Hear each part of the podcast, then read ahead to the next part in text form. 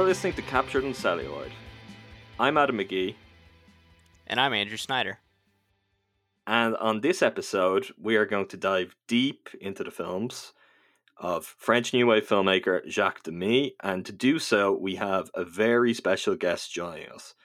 Andrew, I think it's only right if you tell our dear listeners who's joining us on Captured in Celluloid today. It's someone that's been referenced on this podcast by me before as my North Carolina equivalent to you in terms of the person that's always pushing me to make sure I see all the movies that I need to see. It's someone that was birthed onto this mortal coil a mere 22 months after I was. It's going to be my my sweet baby brother Jordan Snyder. Jordan, thanks for joining us today. Has Andrew stopped talking and have I begun talking? Are we the same person? That's my biggest fear is that people will have trouble distinguishing our voices. I think there's just enough of a difference. I'll be honest, that was my biggest fear was that I wasn't going to know who I was talking to, that nobody else would know who was talking. But I think there's just enough there. I, I, we'll see. We'll see as it goes along. Maybe there's plenty of potential for us to get mixed up, but I think we'll be okay. Andrew can go like three degrees twangier today. I don't think that's a problem for Andrew. I, I mean, I, I, I, don't know if we need three degrees to twangier. I don't know what that comes out like, but we'll see what happens. Jordan, we asked you to come on. We thought it only made sense. Um, certainly, as Andrew just put it, you are equivalent to me in terms of pushing Andrew to watch things. Maybe he do, maybe he listens sometimes, maybe other times he doesn't. Right. Uh, but this, on the whole, seems to be an exercise almost in self improvement. He's getting better at watching things, and that seems like a good thing. So when we asked you to come on, we left it up to you to choose the topic for this particular episode. So you suggested the films of Jacques Demy. What was it about Demy's films, or why did you decide this was this was the right topic for us to discuss? Well, um, as Andrew has no doubt mentioned on the show before, one of our shared films that we love and that I've seen upwards of 25 times now is La La Land. And I just was consumed every bit of content, whether it was interviews, behind the scenes that I could regarding that movie. And Damien Chazelle would always talk about his biggest influence being Jacques Demy and two films specifically, The Umbrellas of Cherbourg and The Young Girls of Rochefort. So I hadn't seen them and had been meaning to watch them since I first learned about them in 2016. And it's just one of those things I kept putting off and putting off. And I think this gave me the motivation that I needed to finally sit down and watch them and see where uh, Chazelle's inspiration came from. Okay, so I wasn't aware of that. So some of this was discovery for you as well as Andrew. You weren't necessarily kind of prompting Andrew. Maybe had you seen Umbrellas of Cherbourg before, but this is for we're going to talk about three films specifically. Two you've mentioned, the other being Lola. Was there any of those that you hadn't seen at all before this? All of these were fresh, yes. Let me cut in here because I remember it specifically.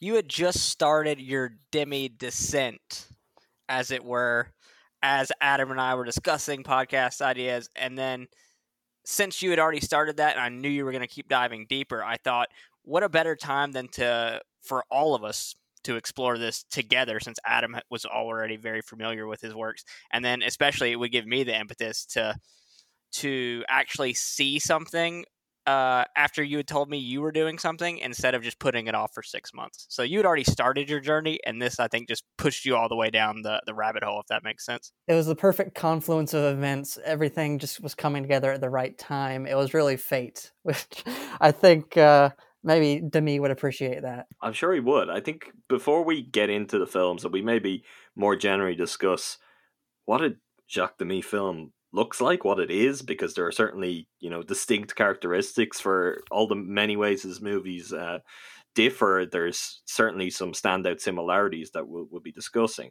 But before we do that, it's probably worthwhile to just give a bit of a primer, a bit of an introduction to who he is. Uh, for anyone listening who has never heard of him before, isn't familiar with his movies, and I'm aware that that could be quite a lot of people. I mean, if we are having a, an episode like this where discovering elements of Demy is new for for both of you, and I mean, not quite for me in this case, but it's not that long ago that it would have been. Um, that means there's a lot of even kind of hardcore cinephiles and real film fans who may not have been able to see his work for various reasons. So, filmmakers who I guess people may be more familiar with, whether they've seen their movies or not, such as Jean Luc Godard and Francois, Francois Truffaut, um, they're most commonly associated with being kind of the forefathers of the French New Wave movement or the Nouvelle Vague. Jacques Demy was really the person who was right there with them and essentially got his start after Jean Luc Godard made Breathless when Godard was asked, Do you know anyone else who can make movies like this? Any friends who could direct a movie on a really low budget, something that will look like this, something that will feel like this? Godard recommended Jacques Demy, and from there, Lola was made. There's kind of a. The French New Wave is a really kind of large and complex movement that I we'll, we'll touch on a little bit more. I'll be interested to hear both of your awareness or familiarity with it or any kind of tidbits of knowledge you might have. But there are these figures such as Godard and Truffaut who tend to soak up a lot of the the critical attention, the the academic writing, and at the time the commercial success as well. Where Demy is one who, for all of his kind of significance in kickstarting the movement, and even for a lot of the really kind of boldly original films he made, kind of fell to the background um, for for large spells of time. In part to do with the availability of his films, in part to do with the fact that they just weren't as obviously commercial as some of his peers. Not to say Godard is the most commercial filmmaker in the world by any means. Um, but as a result, Jacques Demy is most commonly associated with the, the left bank element of the French New Wave movement, which is, as the name would suggest, generally seem to lean kind of a little bit more left politically, but would adhere to a lot of the principles of New Wave cinema and the kind of look that I think we'll we'll talk about when we get into Lola, but at the same time a little bit more experimental, a little bit more open to taking risks, and that's where the kind of visual flourishes that became signatures for Jacques Demy come into play. Other filmmakers who were kind of core part of that element of the new wave were people such as Alain Resnais, um, most famous for, probably for last year at Marienbad, or Chris Marker, mostly famous for his documentaries, and Agnes Varda, who would go on to be Jacques Demy's wife. And Varda is Varda is a personal favorite, probably one of my all-time favorite filmmakers, and someone that I probably know more about than many other directors. And really, that was my way into Demy when I, when I started to really kind of analyze Varda's films. And she has three films, really, two documentaries and one uh, one quasi fiction, quasi documentary movie that are about her husband. That I really started to pay attention to him. So maybe that's something we can do down the line and take a closer look at at a later date. But just to kind of that's very brief primer of what how Jack Demy came into the world of cinema. I mean, beyond that, he he did have pretty good successes. We're going to touch on with Umbrellas of Cherbourg and with Young Girls of Rochefort, and that did eventually lead to him getting an opportunity to make a film for Columbia Pictures in the US, Model Shop. And I think he's an interesting director in terms of how his vision of the movies was less tied up with maybe formal innovation like some of his peers were and just more kind of enraptured with the kind of emotions and feelings that seem to speak to him from classic Hollywood musicals. And even when his films aren't specifically musicals, um, that feeling is there throughout. He manages to achieve something pretty interesting and pretty specific to him, too. So, just before we move on from that, I know, Andrew, you said this is kind of an introduction to the new wave for you. Jordan, have you, on your many different kind of explorations or deep dives or kind of jumping in one film here or there, is there any other new wave filmmakers that you've discovered or films that you've come across that you've really liked? It's still mostly a blind spot for me, but like I've seen Breathless and um, actually, the only Agnes Varda film I've seen is One Sings and the Other Doesn't, which I don't know if hmm. that's one of her one that she's most known for, and probably not the best place to start with her, as, as I've found. But yeah, overall, I think there's still. I'm after taking this dive with Demy. I'm I'm more interested in exploring uh, more filmmakers because I definitely have enjoyed his films more than uh, like Breathless, for instance. I feel like there's mm. just a a more personal touch to them. It's not not quite as uh, he's definitely in touch with his feelings. I will say. Yeah, I, I think the only other new wave filmmaker the, of the most notable core, I guess, um, particularly not in the left bank movement, that I would say that applies for is probably Truffaut, where there is just this kind of like the 400 Blows is a deeply personal movie and is kind of clear emotional resonance in a way that a lot of Demy's films would have, but there is just still something. I guess it is just the way he fell for the Hollywood spirit of movies that does feel more readily accessible. And I, I think even people who are listening to us and haven't watched Demy's films and decide after this to go and check them out or haven't really watched any new wave. I, I don't think like aside from the subtitles, which has been something that's come up a few weeks in a row now, Andrew has his favorite Bong Joon Ho quote that he usually would break out at this time. but you know, once you do get past that barrier, I, I think there are some other things. Certainly, we'll probably get to Umbrella of Cherbourg and some things that may be jarring for some viewers, but there is a kind of a, certainly a visual style and a visual language that is very much recognizable from anyone who's watched classic musicals, really from I guess 40s onwards. I mean, West Side Story in particular, we'll probably talk about later, looks like one of these films, but there is something about Demy that I think is very accessible uh, for film fans from around the world. It doesn't have to be that you're kind of deeply invested in the new wave. So with that, I want to kind of transition over to the world within his movies.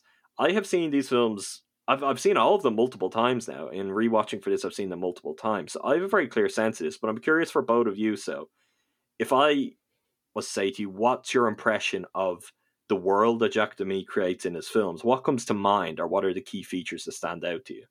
We'll start with you, Andrew.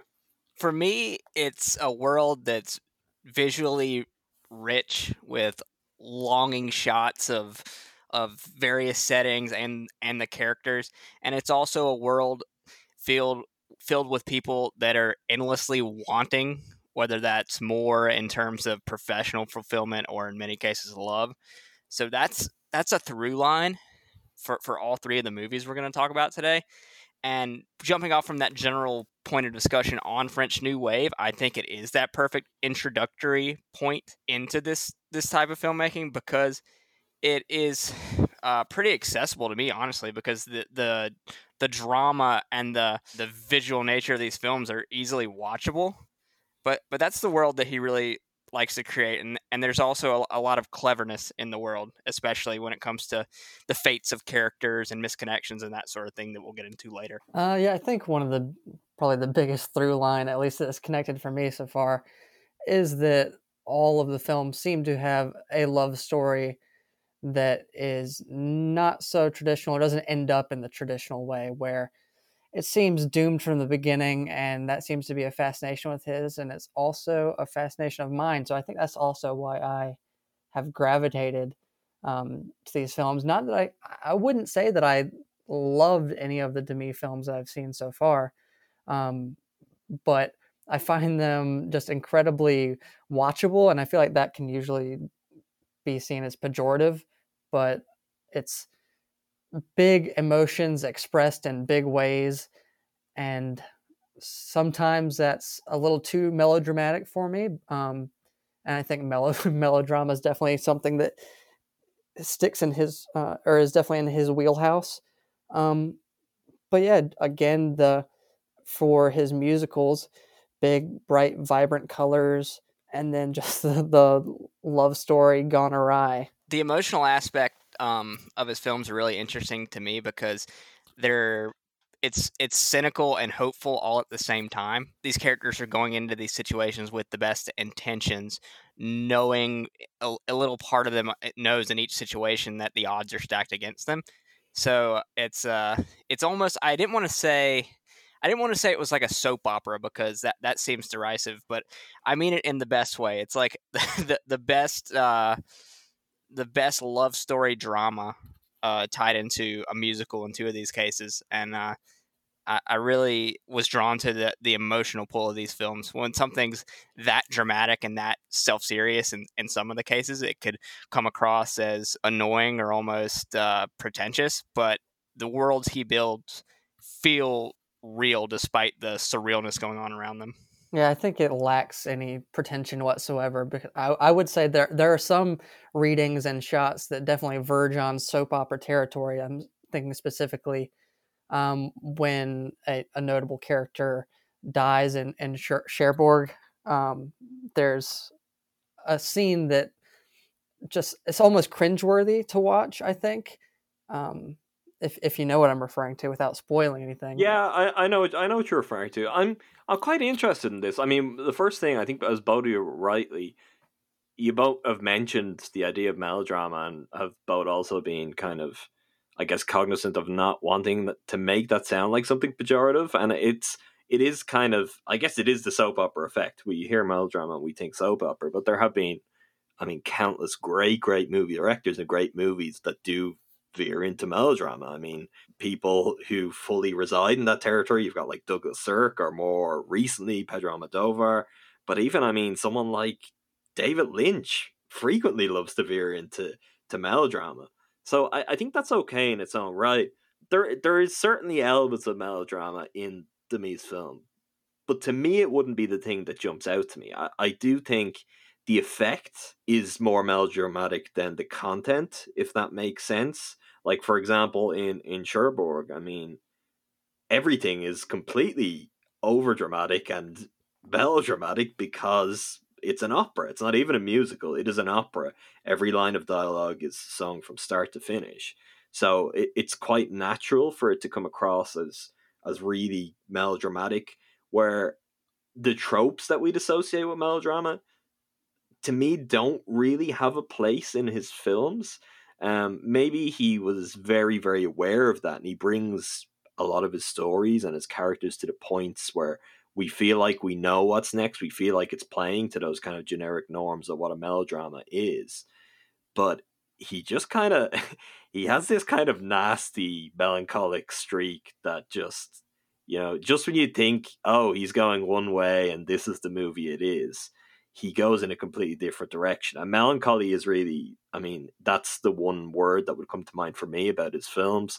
I mean, he sets up these great romantic situations, and romance is almost always central to his stories, but it's a kind of naive romance. It's often like really young people, or even some of the older characters in his films, harking back to kind of young love and even kind of the kind of romances that didn't fully uh, materialize at a young age and, and kind of remembering them fondly and looking for them to be rekindled there there is something very knowing about that where it's kind of he plays for me with the naivety of, of that kind of romance and then takes a really hard kind of turn into something which is almost always really sad. Like I, I don't know if there if I've seen a Demy film that doesn't really finish in a place that's pretty grim. I mean, you can pick moments for each character and say, sure, that's that seems like things have worked out okay for them.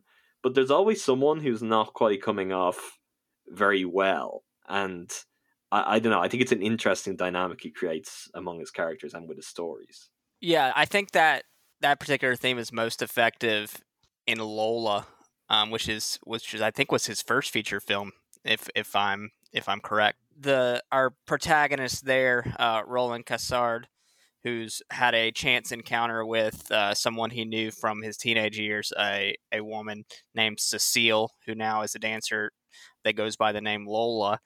He he runs into her on a chance encounter, and they try to start to rekindle a friendship more than a romance, and from their initial conversations interactions you can tell that someone else from her past is is constantly on her mind and that there's nothing he can do to to work his way into her life because she's she's done with loving someone unless it's this person from her past the father of her child.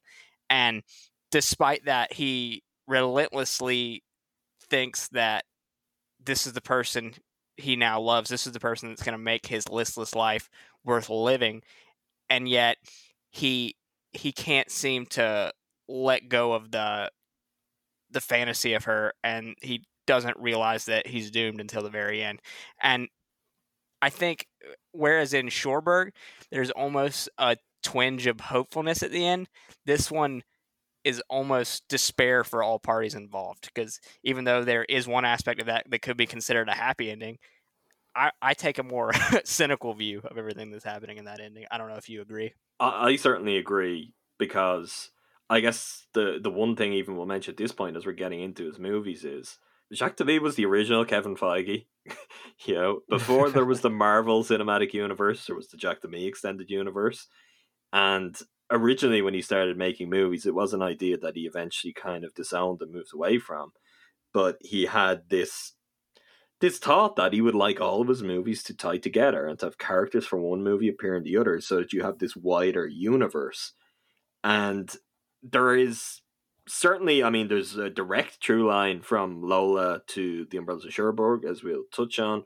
Um, there is a reference in Young Girls of Rochefort. I we might talk about when we get to that movie. Did either of you pick up on that? I'm just curious. It's a much more subtle one and about a much more niche character from one of those two films. Uh, the uh, the the diamond guy, the jeweler. In Young Girls of Rochefort. Yeah, do they reference they reference the the barber who was doing the like diamond smuggling ring? I I think. Yeah, that gets a that gets a mention, and there's It's also Also, Cecile's mother, I believe, is referenced. correct Ma- Madame Desnoyers Right. um, is referenced by name. Sorry, baby Um, Cecile, not Lola. Yes. Correct. So it's it's kind of funny how he plays with this, and the reason I br- brought that up at that point is you mentioned kind of being able to look at the the ending of Lola is something a lot more cynical. We actually we know that for a fact because in his movie Model Shop we again pick up with that character, and I I feel again we see kind of Demy's worldview of what would happen to someone like that. How would um, the progression of events in Lola affect that person? and what does that all amount to? So n- not only does he kind of give us these glimpses, there, there are actual instances where we get to see him map out beyond in the way that we normally would never. And even when you and I, Andrew, have talked about movies a lot, we often talk about we don't like to speculate about what goes on beyond kind of the end credits and what happens next. Well, to me, kind of takes it right there. And when he does pick up with characters, it's often in a way where it's like, just in case you missed it the first time, um, I'm gonna hammer home that you know this person's life isn't going to plan. There, there's just kind of something interesting with the way he plays with that. Um, to give just a general kind of overview of some some details before we get into some more uh, specifics on Lola, it was his feature debut. You're you're right in saying that he notably collaborated with Raoul Coutard, who was a legendary cinematographer, one of the most important cinematographers of the new wave. Uh, most frequently collaborated with Jean Luc Godard on a lot of his films. This was his one and only collaboration, I believe, with Demy. Um, it was also the first collaboration that Demy had with composer Michel Legrand, who we will talk about a lot more as we move on through the other two movies.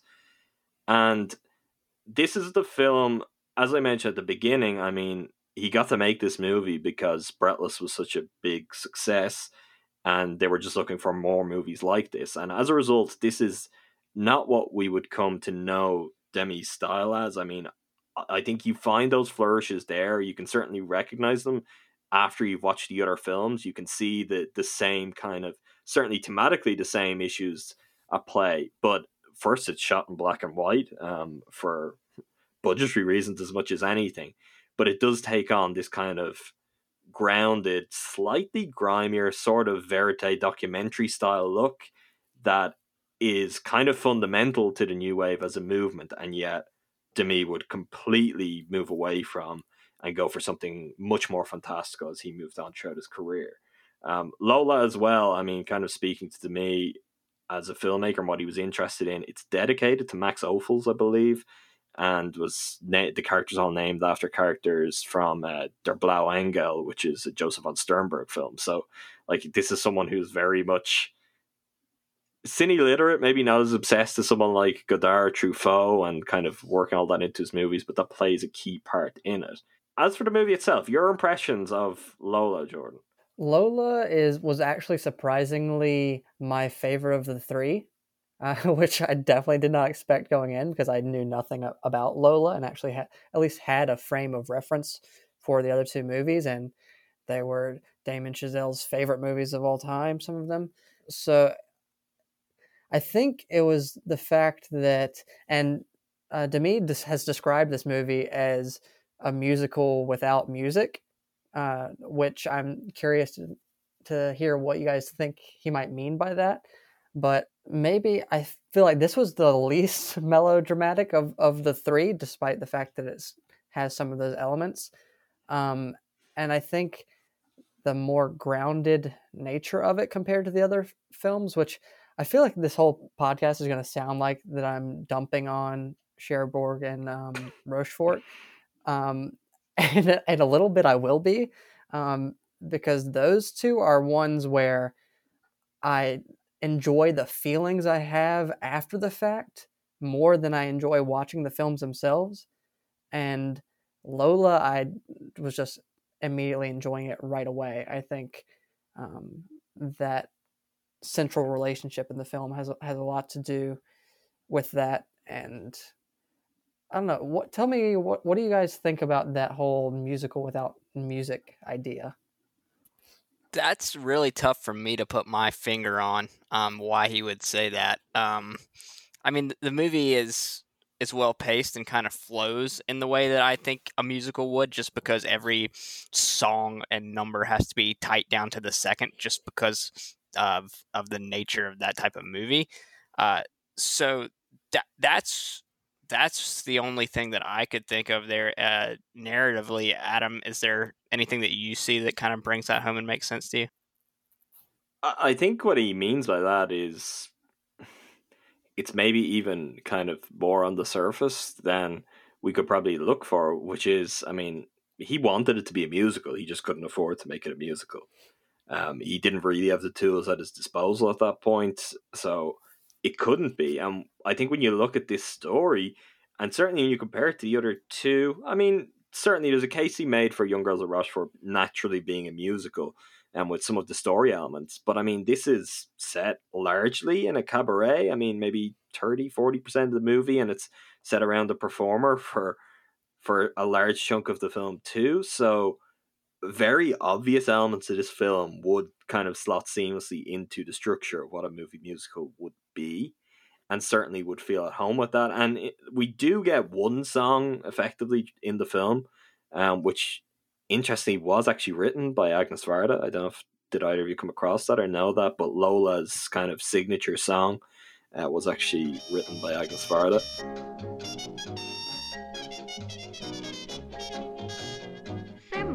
C'est Lola. Celle qui rit à tout propos, celle qui dit l'amour c'est beau, celle qui plaide sans plaisanter, reçoit sans les dédommager les hommages désommagés, les bravos des braves gars, les hurrahs, les viens avec moi. Celle qui rit de tout cela, qui veut plaire sans tenir là, c'est moi, c'est Lola.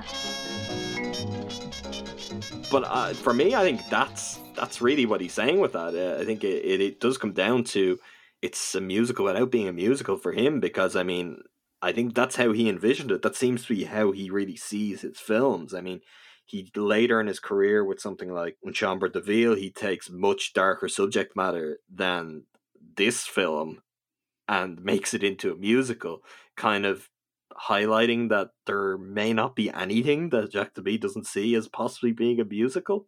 So I, I think there's an element to that. I mean, it, it doesn't come true in terms of the style doesn't come true in terms of what he's doing with the camera. This is not a film where the camera is dancing around the characters, dancing around the screen, where you'd often otherwise come to that kind of that kind of description. But I, think for me, it seems to be something that's quite kind of possibly quite surface level and just speaks to his desire of what he would have made this film. I'm glad that this isn't that, and I love Umbrellas of Cherbourg, and I appreciate Young Girls of Rochefort more every time. So don't feel bad, Jordan, because we're going to have a counter. We're going to be on, on the opposite ends of the scale here. But I am glad that there is this kind of version of Demy out there too, this kind of snippet of him. And this is the, the introduction to his career. Like, I guess for character and for plot reasons, I mentioned to you, Andrew, before you started watching the films for this, I said make sure you, you watch them chronologically. Um, that was mostly for the character of Roland Cassard who obviously is in this film and then appears in the Umbrellas of Cherbourg. I thought you might naturally want to watch them the other way around, and it is probably better to actually see his progression through the two movies this way. But I also think there is something about the more gentle introduction to Demy that comes through in Lola. Did you find that, Andrew? I think I did, and specifically with Cassard, who's played by Marc Michel. I'm gonna assume it's pronounced. Mhm. Um, I think this is this is an introduction to a specific kind of Demy protagonist, uh, which is a person who has a lot of ambition in one particular aspect of their life, and in his case, that manifests itself in f- finding the love of his life and that sort of thing. And I wanted to say that even though Damien Chazelle has referenced Cherbourg and Rochefort being more of direct influences on um, La La Land, I think that young Cassard is very similar to the character Sebastian, just in a different way. Sebastian's ambition manifests itself in I want to be I want to be the person that reinvents jazz or makes jazz accessible to modern audiences or brings young people back to jazz. Whereas Cassard and Lola is set on on finding love and finding something that ex, that ex, inspires him. So introduces us to a type of protagonist that we see pop up in in Cherbourg as well later. Um, this time it's just might uh, I would say that the the Guy character is more along those lines than Cassard, as Cassard has moved through his life and experienced some things and gotten a little more realistic about the world and uh, a little more secure in himself. Yeah, I can I can see that. I mean, I will we'll get to we'll get to La La Land and we, will probably it, it's just more obvious to talk about it with the other two films. I certainly think there's the spirit of Lola is in La La Land, um, but there are very obvious. I mean, either whether it's the structure of the story or if it's literal shots that Chazelle has basically lifted from the other two films and kind of uh, repurposed in his own fashion for what fits La La Land, and I mean it works wonderfully well in that movie. But there is there is a spirit. It's I I really think this is the movie. I mean, to me, is talked about frequently as one of the most kind of overlooked and underappreciated masters of world cinema. And to me, this is one that's kind of completely ignored because even now, when we've reached the point where, say, Criterion, um, not only are his movies available on the Criterion channel, but they've put together a box set. A lot of the discussion around that has even it's kind of spun it to a place where something like Model Shop, which has recently got a uh, home video release and remaster here, but I don't believe is available in the US, and I know Criterion don't have it through any platform, where that's now being put forward as kind of his his most overlooked and underdiscussed work. For me, it's it's Lola because I mean I just think he's doing something so simple, but also so kind of emblematic of what he goes on to become as a director in a much noisier way over his next two movies. I'll agree with that in that for me this went love love really like in in terms of uh, his movies, how I felt about them. Uh, Cherbourg is obviously my favorite just because of what I enjoy. You know, I'm a person whose favorite movie is of all time is quite possibly La La Land. I like musicals. That's something that really speaks to me. But I could hear the argument that Lola is his best film. I think he accomplishes uh, a lot in a very subtle way, like you were saying. In particular, I mean, just absolutely nailing that bittersweet ending that we talked about before, and like s- almost setting up viewers to realize what he's going to become as a filmmaker and what he really cares about uh, getting across to to viewers. I mean, one of the key things I want to mention here, because I don't know how much we'll talk about it again over the other two movies, and I just don't think it's something that's associated with him. But I think Lola sets out this particular technique that he uses throughout his career, that he uses in a remarkably effective way, and that just so many filmmakers wouldn't come close to executing like he does. And that's the way he writes his stories. The writing for Lola is phenomenal in terms of how the story kind of knits together. It is a, a real common feature of the Mies movies that you've got this I guess what I could all, only call kind of loose plotting, where while you're watching the film, this is more apparent in some than others. I think Young Girls of Rochefort is the one where we'll maybe talk about this most again. And I I have the same relationship to the three movies we're talking about as you just described, Andrew. And I think part of that is the plot just feels really kind of baggy in Young Girls of Rochefort until it isn't, and then maybe it still doesn't come together just quite as well as you'd like. But in Lola, I mean, you've got this perfect symmetry from literally first shot to last shot. I mean, the the film is bookended by a character. I, like we're not we're not really diving into plot on any of these to a crazy extent. Probably Umbrellas of Cherbourg, so I don't want to give spoilers in case anyone hasn't watched the movies and will be inspired to having listened to us. But there's a character who, when we first meet them in Lola, you go, okay, this is who the film is about until it's not. And like it's someone that you could easily forget about until we see them again at the end of the movie. And we have that kind of situation mirrored with multiple characters throughout where, you know, everyone's waiting for kind of the shoe to drop or for for their person to show up. I mean, effectively, which is the real kind of feature of Demy's work and that could just become so messy. You think of these filmmakers, think of someone like Robert Altman, who specializes in these kind of multi narratives and kind of knitting everything together. Um, Altman was the master of it, but so many others have tried and failed and made some incredibly kind of cheesy movies. Crash being an obvious example that comes to mind. Paul Haggis's Crash, like the ability to kind of bring all of these threads together and have these characters that aren't. It's not necessarily apparent, you know, how central are these to this character, and particularly with this movie. I mean, it's called Lola. Like, do either you feel like this is really her story throughout? Or that she is even the kind of the guiding light of the movie? If it's not her story, I think it's it's the person that everyone is uh, surrounding, basically. Mm. They're all caught in the orbit of Lola, I think. Yeah, that that's probably the best way of putting it. Like she, she is the the unifying factor, although there are other elements that are kind of tangentially related to her or other motivations even for kind of side characters like uh, Demy's films to me there's not just your kind of one two three four primary characters and it's about their goals and motivations there's often these kind of strange moments as they're happening where characters who are just really off to the side then come to the fore and you're like oh okay i guess that does matter but i don't know maybe that's maybe you're the person to speak to this, Jordan, because I I'm certainly kind of an avowed lover of the Demy's films, and I'm very much kind of I'm won over on all of these to an extent that you you've said it yourself. You like them, but you wouldn't say you love any of them.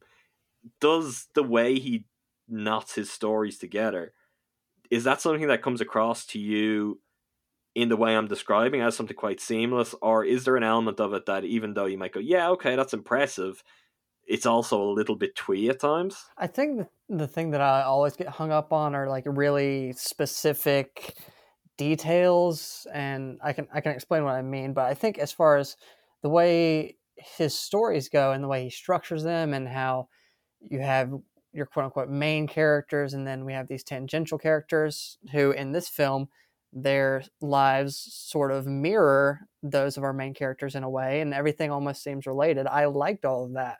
Um, so are, are, we not spoiling Lola? I mean, we can we can put up a spoiler uh, warning now. I'll put it in the notes so we can we can talk openly about it, and people can come back in a couple of minutes who want to actually go and watch it for themselves. So, just for example, the the weird things that I get hung up on are like the detail of Lola waiting however long, seven years. So this guy leaves her with her kid and she's just waiting on him to come back. That's the sort of like melodramatic touch that's just it's just a bridge too far for me. Where it's like, uh, I, I was really, really enjoying this, but this just takes me out so much. And that that's the resolution of the film is that this guy's back and he's rich and they're going to be happy at least that's the implication that I get. I'll I'll say that during that during that seven year wait, she was also getting that sweet sweet blonde sailor ass. So I think she was fine. She was just like, you know, if, if I'm gonna love again, it has to be this guy. She wasn't exactly waiting around for him. Yeah, but why do you love that guy? Well, I, I actually I want to get into uh, you've I almost forgot, but I want to get into the portrayal of Americans in the Mies films, uh, and particularly that sailor because I think that's interesting. We're just out But there just- slanging and on the shore, Adam. I just there's a very there's a real otherness to how he's captured, and even though he speaks is quite striking and unusual. That I don't know if I've ever I've ever seen an American uttered like that on the screen. Okay, it's it's in French. That seems quite natural. But even in other foreign language films, when an American shows up, it doesn't quite it's it's not as jarring as it is in that case. And I don't know. I might have to watch more and more to really put my finger on that. But I find it really interesting and kind of effective. Like it works for the story and it works possibly for why she's waiting on someone else and not enamored with this guy or the countless others like him who might be passing through. But just before I get both of your thoughts on that, because I do want them, I think the one thing I, w- I will say to the point you made, Jordan, I, I think I get that. I, I would find that as something that certainly stands out to me in his films. But to me, that comes back to something that I alluded to earlier because I think it also, certainly in Umbrellas of comes up in a major way. Like, waiting is his movies. You know, if we're talking about core elements of his movies, waiting is, and waiting on someone you love for an, an crazy amount of time is a part of it. Sometimes not so crazy amounts of time in the case of Cherbourg. That's true. That is true. Um, that in that case, maybe moving on a little bit faster. Yeah, so it's actually like an opposite uh, nitpicks for me for these two films. One is why would you wait that long, and then the next is you couldn't wait any longer. But I think both of those things come back to I feel like to me just views romance generally, this idea of love is quite naive. And maybe that is best captured in what Lola does during the seven years she's waiting. Like I I honestly think would either of you describe his movies as romantic? I think that's the only way to describe them. Romantic but cynical. Romantic but cynical is my tagline for his movies. I, I think you can look at them and start them and think they're romantic, but I I I don't find any real romance through those movies by the end. I, I think to me there's something about Demy and his it's it's interesting because he's clearly a sentimental filmmaker in a lot of ways. Like something we haven't mentioned is uh, like all of his films take place in these kind of port towns, coastal French towns that very much represent Nantes, where he grew up. Some of them do, in fact, take place in Nantes. And there is this frequent echoing of his father was a mechanic. So, like, the setup at the start of Umbrellas of Cherbourg, that's really directly calling to, you know, his own experiences. And in Varda's film about um, about Demy when he was the dying of age, he made a film that combined real life footage of him um, kind of in the final days of his life with these kind of recreations, almost biopic style from his childhood through to later years and how he how he came to love film. It's a really incredible movie. Jacquot de Nantes, it's called. I also believe it's still on the Criterion channel. For anyone who's subscribed there, you could check it out. But there is this true line of sentimentality. But when it comes to actual romance, I just maybe I'm reading it wrong. I'm I'm not saying there's a there's this kind of a definite one way or the other. Maybe it is just this kind of overly romantic thing that just sways into melodrama. But for me, it's he views it in a way that I can't think of many other filmmakers who are as preoccupied with films about love approaching their films. I think some of the most romantic moments of his films are between characters that may not necessarily be what we're thinking of as the primary love story when we're going into it. And I'll talk about that a little later when we get into Cherbourg, but it's a, it's not romantic in the traditional sense and there's some cynicism around what it means to find your one and only true love. But I think there are some elements of romance in there. It's just a little different than we may be expecting. It subverts your expectations a little bit. And but there are there are levels to whether or not you could view what I'm going to describe later in the Cherbourg section as actually romantic, if that makes sense. But that that'll make a little more sense when I talk about Cherbourg. That's fair. I think the other thing worth mentioning here is Should his we dive movies excel at creating a really romantic feeling and impression overall. I mean, particularly after Lola, was we branch into musicals, and that's down to his collaboration with Michel Legrand, like who's one of the most kind of romantic composers. His his scores, his songs are incredibly romantic. And that certainly fuels the overall atmosphere of the Demy film, but I don't know if necessarily the Demy's subject matter is always neatly slotting into what we'd call quote unquote romance. Even compared to like I might might as well reference something that I talked about last week, which is in the mood for love, and we talked about how so much of that film isn't quite just kind of black and white romantic again. There is a more sinister undercurrent. But yeah, I, I think its romantic moments are almost more obvious and sweeping than some of Demy's. Maybe it's just me though. Okay, I think that kind of covers over most of the main things that we we need to talk about in terms of Lola. Um, we'll cross over into what is, I guess, largely considered his most major work, that being The Umbrellas of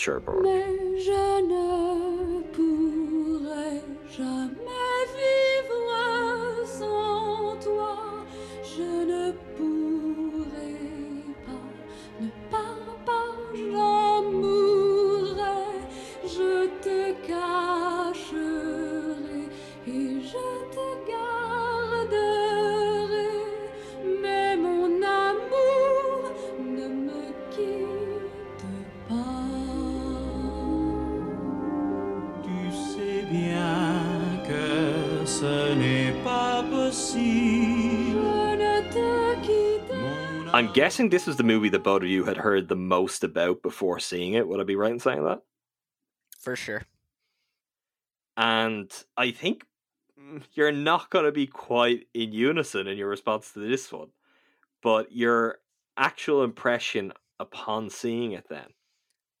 I'll I'll start because you know it's it's interesting that we were both drawn to this movie through La La Land and through Damien Chazelle's love of it, but one of us came out on the other side probably just as in love with this movie as with La La Land, and the other was a little more lukewarm. So I'm the one that loved it. It, it hit all of the notes that I look for uh, in a musical.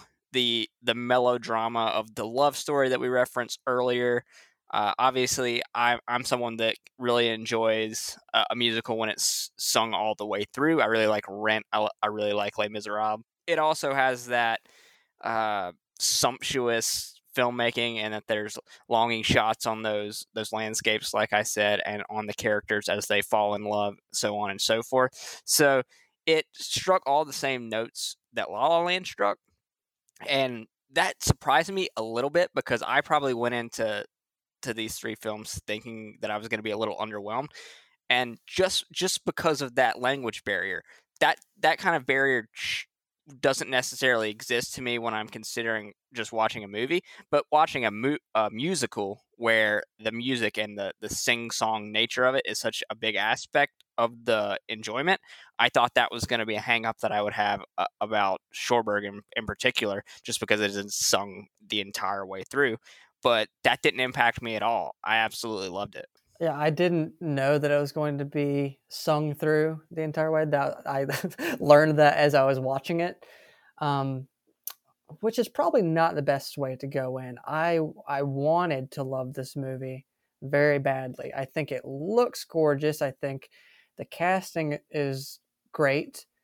Um, and in fact, there's a, a, BFI trailer for the film and I'll go back and watch that several times. I think that trailer just sort of stirs the feelings that the film left me with, which I think it's got a great ending, but just getting there and sitting through the things that Andrew liked, like the melodrama, just things being so much bigger than they need to be. And I don't know, I think I feel like it's difficult to complain about character motivations when something is so big and melodramatic like this. Do you think that comes down purely to the? Does that all come back to the sung true, the opera esque nature for you? Is that because I mean, uh, the thing I'm curious of, and it's kind of an interesting thought exercise, and I wonder, do you think it's possible to do that without making it melodramatic. I feel like it kind of by its nature, it kind of it amps everything up a level when you're particularly with like intentionally there's some really everyday lines in this movie that are sung and performed in in very theatrical kind of way that just it amps everything up so that even when the moments of real drama come it feels like they're turned up even higher. Do you think it would have been possible to do this sung true and not have that effect or is that probably your major hang up when it boils down to it all That's probably the major thing. I wouldn't say the only thing though. And I don't know that I've seen any other musicals that are completely sung through um, like this. On the family vacation this summer, Jordan, I'll make sure to show you some some more uh, sung through musicals. Don't you worry. I I haven't seen the I haven't seen the movie, particularly the the Tom Hooper one. This that this actually applies for two films, I believe, that I could say that about. Cats isn't Cats sung true? I only made it through the first hour. I didn't go and see it at all, which that's rare for me. Uh, Les Miserables isn't Les Miserables also sung true? Andrew, you would know more than I would. I believe that is uh, the stage adaptation. Definitely is. I'm pretty sure they did with the movie as well, but I could be misremembering I think that. that's but one that's sort of fallen off everyone's radar since that came out. What 2012? Um, Yeah. But to go back to the movie at hand, um, there there's that element. Like every time the postal worker walks in and he just says hello, goodbye. like that's the sort oh, of I love that part. I love that so much. Continue. uh, so there's that, but then there's also Marc Michel's mustache. Just kidding. We'll get to that at some point though. It's fantastic. I'm not having a bad word said against it. But You're going to be outnumbered on this one. I was worried I was going to be outnumbered by the Snyders. It seemed like a natural grouping, but there seems to be a divide in the family. and it's only when I talk about the things that actually take place and the experience of watching the movie. My my feelings toward the movie as a whole, I feel like are very positive. And every time I watch that trailer, I'm like, oh my god, that's the movie I watched. So it is the mood of the movie that really speaks to you, is it? Or the overall, just the kind of the emotional journey rather than actually sitting through it? It's the, yeah, it's definitely the the overall mood for for sure works on me but then um as i keep alluding to it's like the moment where she's like i love this guy no pun intended mm. and i'll wait for you and i'm pregnant with your kid and then boom i'm getting married to this dude i just met. It's like that's the sort of thing where like i definitely like and appreciate the idea of naivety and and love especially she's what she's only 16 or 17 years old Right, she's 16. That's, that's I think, the key detail. it is for sure, but it's, there's just something about it that I wish. Um, it just feels a little too rushed. I think her decision to uh, marry this this uh, other guy with a creepy mustache, um, so like so quickly, it turns around so fast. At least that's the way it feels as it's portrayed in the movie. For me, it works just because. Sorry to shit all over your nitpick. I apologize for that, but uh, for me, it it works just because of her age, like you said, and then the the kind of societal pressure that she's under. I mean, right. this The pregnancy is a key element of that, the too. the pregnancy's huge. The failing nature of their their store and the pressure that's being put on her by her mother. Uh, Ro- Ca- Roland Cassard offers some stability and some some safety in a world that's a little uncertain, and you know, Guy is off in Algeria. Who knows what's going to happen? It, like if one thing goes wrong, then she's a single mother living with her mother in a failing store. There was a lifeline thrown out to her, and she felt like there was no choice that she had to take it. And you can see the, the sadness and the ambivalence on her face during the wedding scenes, but it was what she felt she had to do for herself and really just her survival. All of that is great, and they're fantastic reasons. I just feel like I didn't get that in the film. And you know what? I it, that's a fair criticism. We'll hash this out over Thanksgiving dinner. Uh, I'm cutting the turkey, so Yeah, I, I mean that this this is interesting. This is why we're gonna we need to have guests, Andrew, because you and I, I mean, we pick things. I think we have quite similar tastes, and we tend to agree on it. Like I can't. I, I have no counter to that because those elements of the movie do work for me. But if they don't work for you, I mean, they don't work for you, and that, that is kind of interesting. Like there, there are other elements to this too. I mean, one thing just you've kind of reminded me, Andrew, in bringing up uh, Roland Cassard here. The extra layers added to him in this film, from what we know of Lola, and particularly like where Lola finishes for him, and the fact that he's essentially like, again, kind of a spoiler, not really. It's midway through the film. This plot comes together, but he takes on a job to illegally smuggle diamonds. Yes, like this is this is going to be his job, so that then when he presents like in a vacuum, this is the the white knight who appears in Umbrellas of Cherbourg, and it's like, oh, look at this guy, and I mean, he he can sell the jewelry, sure, no problem with that, and he must have lots of money. Where really we know, mm, you know, maybe not quite as uh, fixed to the straight and narrow, and maybe all things may not be quite as they appear with him. That's actually a very fascinating wrinkle to the story, and I did watch them out of order. So I watched Cherbourg before I watched Lola, and I, I'm also wondering if if I'd seen them chronologically, if that would have altered my perception of this character and the way he's revealed to us. I, I do have one other detail I could reveal if either of you would like me to. It's it's it's something that comes up in Model Shop. It is not a spoiler. It's much like in Young Girls of Rochefort, where we get a one throwaway line. Are you gonna ruin my my interpretation of Roland Cassard in two consecutive uh, paragraphs? No, I don't think so.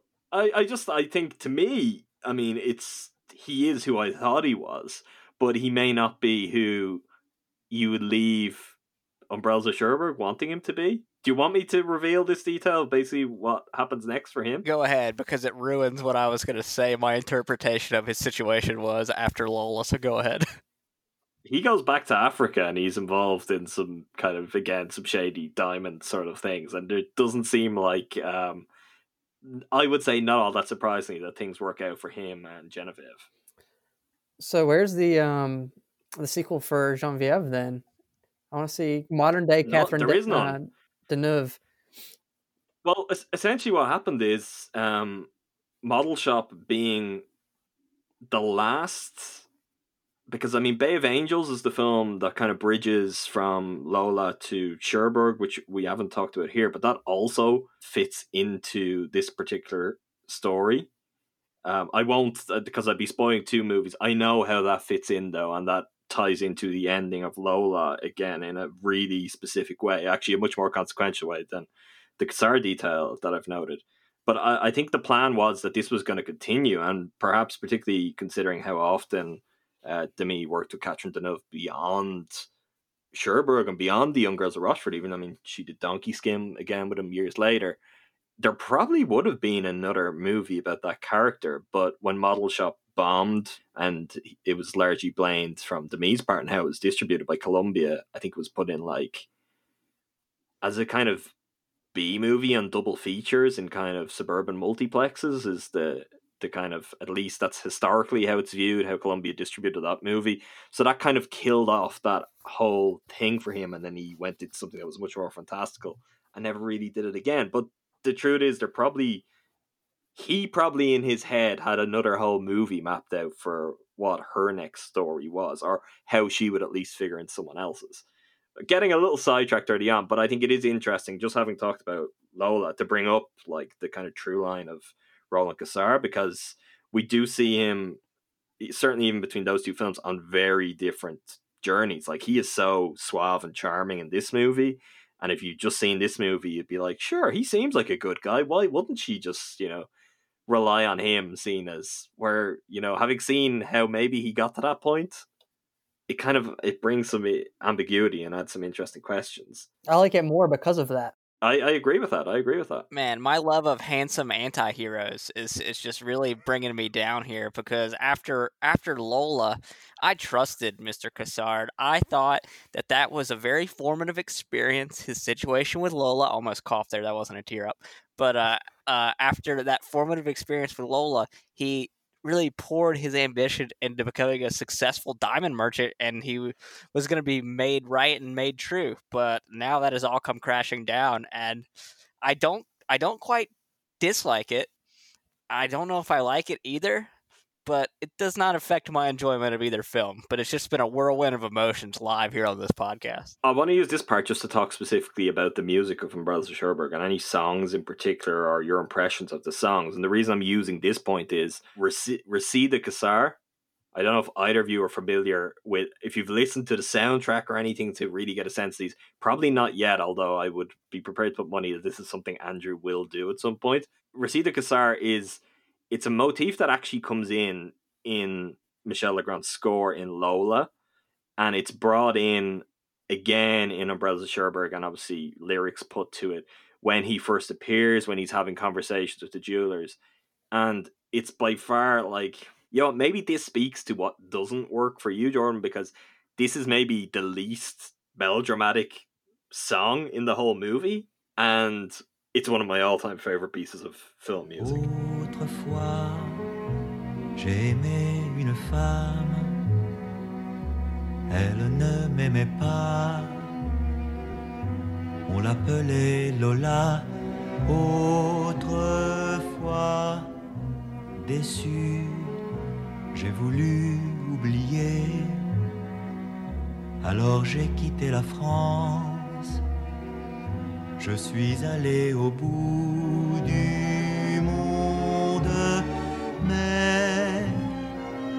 la vie me paraissait sans attrait. Et puis le hasard m'a mis sur votre route. Dès que j'ai vu Geneviève, j'ai su que je l'attendais. Depuis cette rencontre, ma vie a pris un autre sens. I, I, I don't know what it is. I just love that song. I could listen to that song over and over again. What did either of you think of? Either if there's any kind of small moments or even maybe slightly more obscure songs you could think of, or more generally, if the big, most memorable songs. I mean, the the main song of the movie is pretty well known and has even been kind of translated to English and frequently been sung by people like Tony Bennett. Like, there's a famous Tony Bennett version of it, I believe. That's just that's what research tells me. I don't know for a fact. But what did both of you think of the actual songs in this movie? For me, yeah, full disclosure, I watched all three of these movies yesterday. So I haven't I haven't gotten to dive into them specifically as much as I would have liked. You're right. Uh, I'm gonna perform a. We're gonna have a post credit scene at the end of this podcast, and I'm going to perform uh, one of the songs in its entirety. But for me, like I haven't been able to separate specific songs out yet. I'm sure someday this week on my lunch day, lunch break, or walking around downtown Raleigh, I'll uh, grab myself an umbrella and just twirl around the city listening to one. But that has not happened yet. Yeah, well, that's the thing. I, I couldn't tell you a single song title. Um, even the the big number, like towards the end, is that one called "I Will Wait for You"? It is. I mean, considering what we talked about before, I mean, I think a bit of a misnomer. Um, yeah. But that's that one was is the most memorable for me. I can't really distinguish where and that's part of this the sung through aspect where it's like it's constantly sure. in song so there's not when i have that delineation i can be like oh this was my favorite song but oh but this one was so good too. Um, which i think uh, when we ultimately talk about la la land one of the the big things going for that is that i think there are no bad songs uh, in that musical. Even the the john legend one is a little bland. Mm, I'm gonna be outnumbered when we get to talk about La Yep, La Land. I gonna... know exactly which one you're talking about, but continue. and, and we're gonna have a really logical place to talk about it. I think if Andrew knows which one, he'll agree with that. But um, do continue. That's that's for something we'll get to in a few minutes. Yeah, the big final number um, is is the only one that really stuck for me, just because it does all sort of blend together in my head. Whereas for, for me, the the thing that appeals to me so much about this is the sing-songy nature of every aspect of dialogue. So the it may be the postman coming in, or it may be negotiating with the jeweler or something like that. So I think as I have time to revisit the movie and perhaps you, you know dive into the soundtrack, more specific songs will will stand out to me. But just the whole sing songy nature of the movie itself is is what stood out to me. Do you find yourself, Andrew, wishing life itself was more sing songy? I really do. I think I would enjoy myself uh, nine to five a lot more in that case. I think I'd absolutely hate that if that was real life, but for some reason it does work for me in this movie. To talk about, I think something that one, if not both of you, have already kind of mentioned um, the the two leads and the lead performances. I think it's it's worth kind of taking a moment to reflect on that a little bit more specifically. And we have Catherine Deneuve as Genevieve and Nino Castelnuovo as Guy.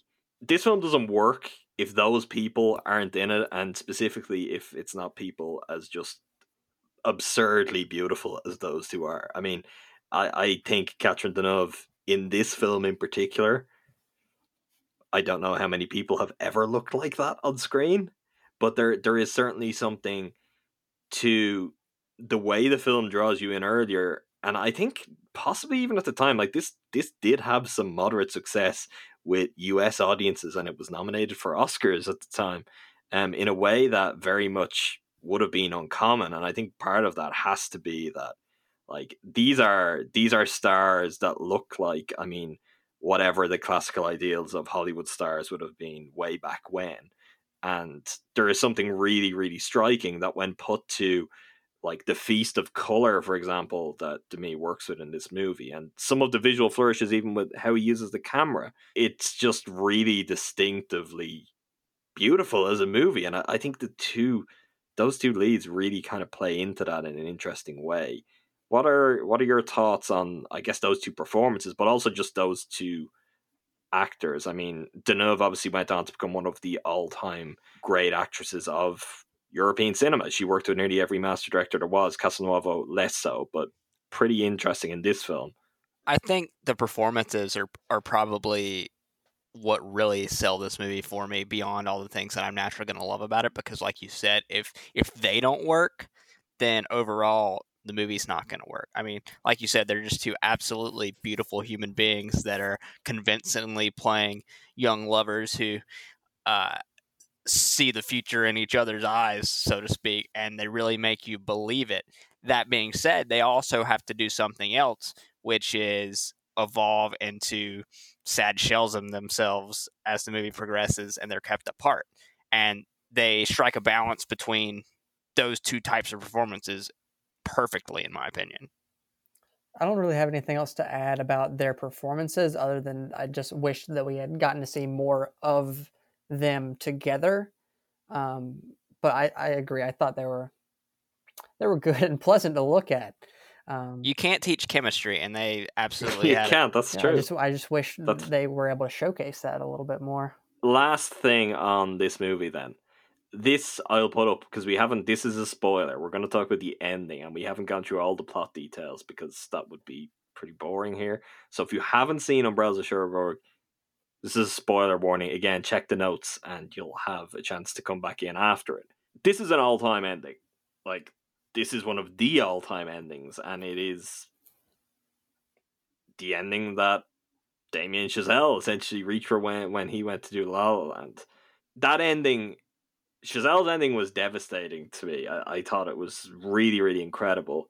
But he just gives it a little bit more in a way that I think is true to the Hollywood nature of that film, and that is obviously key in terms of setting and also the other inspirations for that movie. In this case, I mean, I just think it's a little bit more crushing, but an all-time ending for me. What were what were your impressions, Jordan? You mentioned earlier you did admire or enjoy the ending. Enjoy is probably the wrong word. Well, I do find some sort of weird enjoyment in, in things that make me feel sad. Um, Andrew, do we have that in common? Yeah, for sure we do. Um, but yeah, so like again, this I feel like people could say this and mean it pejoratively, but the ending was my favorite part, and that's not because I was like, oh, I'm glad it's over. It's like you said, it's it's probably an all time great ending, which I think says something for the film if I have somewhat sour opinions on the middle developments that it's still able to impact me so uh, emotionally. uh, at the end. So it's got that going for it. I'm not going to. I adore this film. I think it's a masterpiece. I'm not going to say the middle act of this film is super tight and all essential. I, I would I would agree with that kind of element that you may be having difficulties with. And I think when you see the film in its in its whole and just how kind of strong the ending is and how much he hammers the ending home, I think like clearly this is what he made the movie for. Like this was the the really kind of grand statement and the the most profound moment of the movie and I feel like there probably was some working back from this and trying to figure out okay what what do I do to set this up because this is really the the statement I want to make about you know young love and this particular couple's relationship which is just incredibly thought provoking and kind of handled in a way that you rarely see any relationship handled on screen. But there is probably an element of manufacturing back towards it, which I don't ultimately mind because of how successful he is in pulling it off. For me, there's almost a I wanted to compare this to the ending in La La Land, as we mentioned.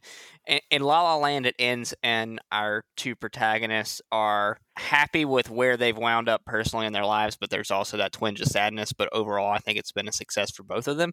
Where I got a different read from this ending, but it's still just as, as gut punching. Obviously, Guy has come back from the war and picked up the pieces of his life with with Madeleine, who was the the caretaker for his aunt and godmother, and there's a romanticness there in that she kind of helped him pick up the pieces of his life when he didn't know how to exist in the world he came back into.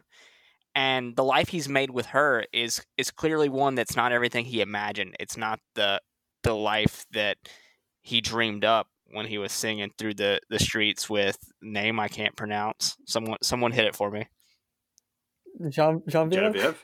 Genevieve, there we go. Yeah, it's just it's the southern thing. It's too much southern.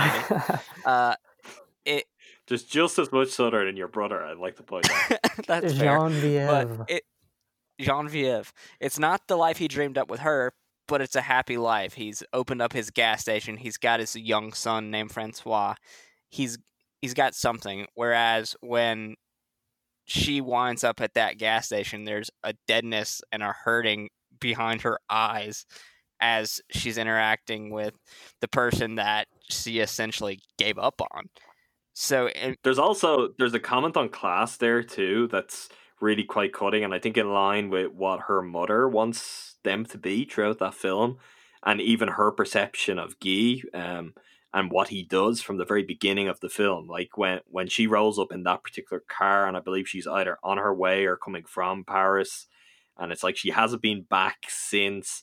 Like it's it's saying something very cutting about her. I don't have any specific detail to take apart your kind of happy vision though of Guy and Madeleine's marriage and their life after it. But I don't think that's I don't think that's gonna work. And the reason I I think uh, you've correctly framed it from Guy's perspective. Their relationship is built on and clearly very tumultuously to begin with on the fact that she knows he's settling for her. And I don't know, I feel like there's some surface level kind of baggage. Like we don't need to dive into the too deep into the plot, but just before kind of he gets his life back on track and he kind of I guess finally sees Madeleine for what she is is really the way the movie wants us to see it. He does have a dalliance with we'll call her a cabaret dancer or a burlesque dancer, which Madeleine. might be generous. Let's be fair to Guy. But uh, my only point is, what is what is the name of the person he has a dalliance with? Um, Oh yeah, okay, Oh, yeah. could you All to pronounce all it, right. I don't know if G- Genevieve. I'm gonna ask you to pronounce it. but- Genevieve. Oh, that was- Ginny. was Ginny. Close. It's, we're getting better. Th- Yeah, just go with that. I, I think that is that is a key scene. That is one of the scenes that's kind of there in the middle that is important because it speaks to just how it's kind of following him around. And yeah, he's moved on in a way, but I particularly in Demy's world, I don't think I don't think that works out. Maybe not because of him, but because of just the baggage that that relationship is kind of having to having to deal with, having to hold. again, it's this could be my own skewed perception coming in the same way that I was all in on Mr. Cassard. Uh, I think that the best looking woman in this movie is Madeleine, and in the next movie, I think it's the brunette waitress uh, from the cafe. So maybe it's just my own personal biases coming in. You should write a piece for the New Yorker all, all about that. yeah, it's uh, copies on the editor's desk, so look for that this week. Okay, let's move on. Young Girls of Rochefort. Um, I'll be honest, this is a film that I don't have quite as much to say about. And part of that is I don't know what to say about the story itself. I don't know. I don't know. Is there is there a whole lot essential to say about the story of that movie? I mean, it takes a lot of the key themes from the two films we've talked about. It basically expands the world and the cast of characters, stretches it out, um, even literally in duration. It's like thirty minutes longer than his his the two previous movies we talked about, but also a lot of his movies before and after. And I don't know if it does a whole lot, even by the end. Am I alone in thinking that? Uh, did I, do I miss something when I watch this movie, which I'm growing to like more and more in each on each rewatch? But by the end, like even those final scenes, there's a lot of kind of treads left loose, and not just in a way that's kind of oh that might not be satisfying, but also I feel like isn't quite delivering whatever message he wanted this film to speak to. When I said love, love, really like, really like was Young Girls of Rochefort I, I think it's mm-hmm. it's still an exceptional movie. The the way he plays with the absolutely eye popping color throughout the movie is is visually stunning and obviously uh, a work of uh, like a, a really great achievement in terms of the way the the song and dance and things of that nature are choreographed. But from a narrative perspective, I will agree that it's it's a little different. The melodrama is played more for laughs in many cases, and the best way I would describe the the plot or the overall theme of this movie is one person walks into a room, the person they should meet walks out before they get there, and that's just a recurring theme that happens uh, throughout the entire movie. And I, I don't know if that's along the lines of what you were thinking, but I, I definitely don't think it's narratively as strong as Lola or uh, Cherbourg. But I found myself having a great time watching it. It's just not something that's oh, sure. nearly as thought provoking as the other two. Uh, they'll, I mean, they'll seem to be about the same level of narratively to me. I mean, I don't think this one does anything that the other two didn't already explore. And I just find it sad that they blow the best song right right at the top of the movie, and then they can't ever uh, recapture from that moment. This being the whatever the twin song is. Nous sommes des sœurs jumelles, nées sous le signe des Gémeaux. Mi fa sol la mi ré, ré mi fa sol sol sol ré do. Toutes deux demoiselles, ayant eu des amants très tôt. Mi fa sol la mi ré, ré mi fa sol sol sol ré do. Nous fûmes toutes deux élevées par maman, qui pour nous se priva travailla vaillamment. Elle voulait de nous faire des érudites. Et pour cela vendit toute sa vie des frites. Nous sommes toutes deux I mean, it's, it's the equivalent of the song in Umbrellas that you picked as your favorite, as in it does reprise multiple times. I mean, it's the film is at least kind of aware that that is the best song of it. I struggle to remember many more from this. This is this is a case where I guess I have um, that thing that you have with Cherbourg, and maybe maybe the only reason I don't have it with Cherbourg is I've seen that movie probably five or six times now. Where this I think I've seen twice. It's it's incredibly pleasant to watch. I mean, it's doing a lot of the same things as, as Cherbourg visually, except you're swapping out rain for sun, and guess what? That makes for kind of a more instantly appealing and pleasant watch. Another day of sun. Um, oh, I just did that, didn't I? I did. Okay, let's let's go right to that we talked about the ending of Cherbourg and just how kind of on the nose that is for La La Land. I assume both of you were struck by the opening scene of this movie. Absolutely. Yeah. But I mean, the thing that struck me the most is that like the music cue leading into the the twin song is almost or feels almost exactly mm-hmm. the same as um, someone in the crowd. I I noticed that too, and I don't think I noticed it the first time I saw it. I'm not sure how that was, or maybe I just forgot about it, but that was incredibly obvious this time. I was like, hmm, Justin Hurwitz. Oh yeah, I was like to the point where I was expecting. It's been so primed in my head when I'm hearing those beats leading up and that little drop right, uh, right before the music comes in. I've been primed to hear someone in the crowd right there. Um, and so it was actually a little strange to hear it go into that. That's what's so interesting to me. I think I was talking to you about it, Jordan, yesterday about what Damien Chazelle, does with La La Land is because obviously that movie takes uh, influences from lots of different films and old Hollywood things, not just right. these two films in particular.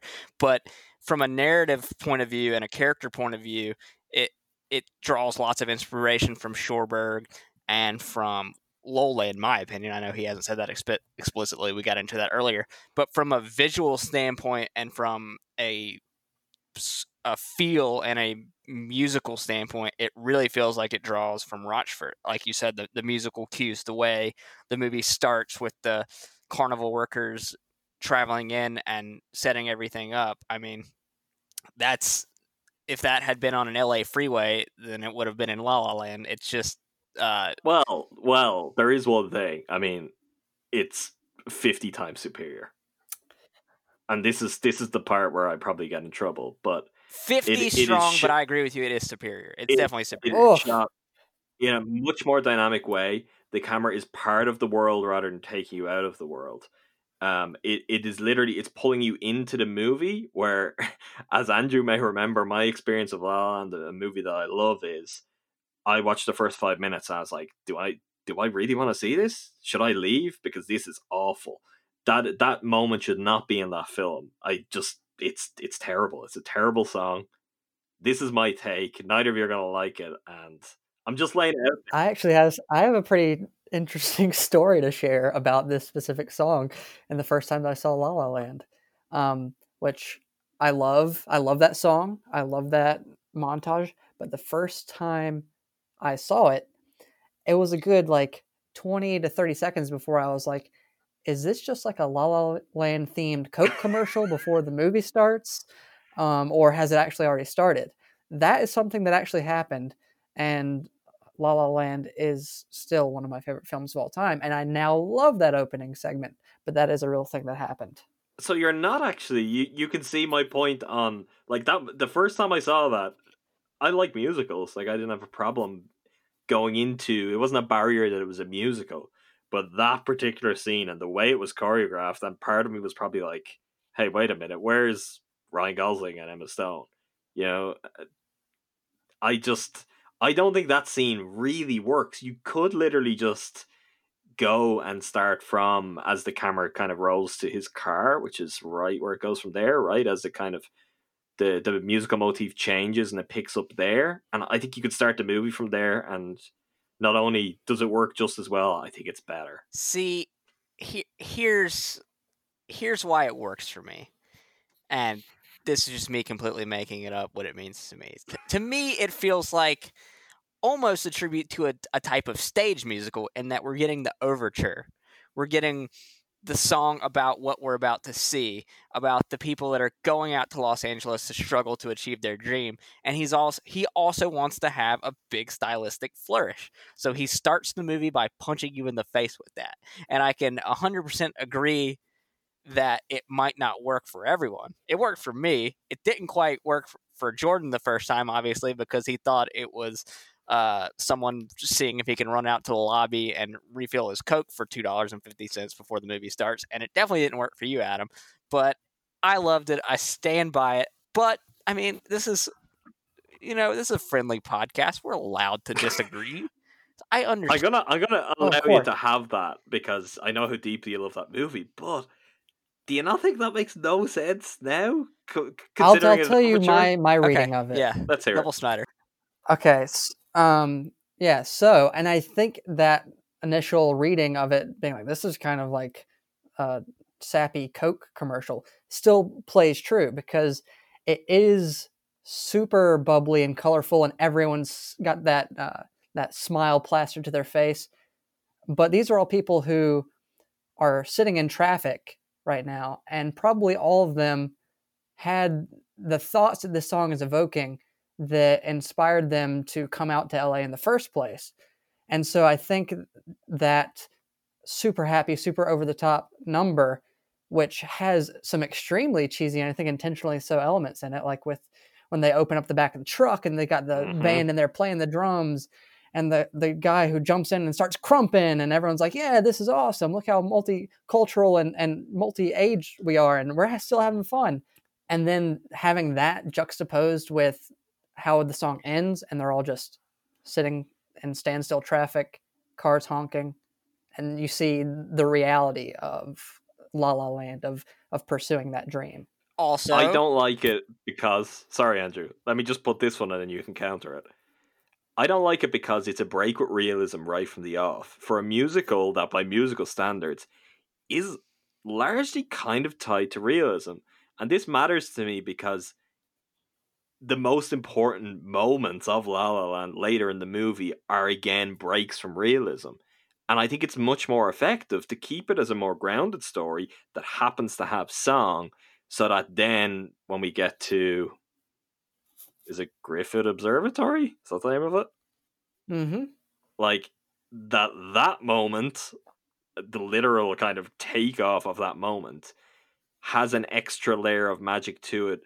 Because between that point and there, aside from the camera trick in the pool for someone in the crowd, I can't think of something that like completely breaks with, you know, traditions of realism outside of song, which is something you're kind of coming to accept going into the movie.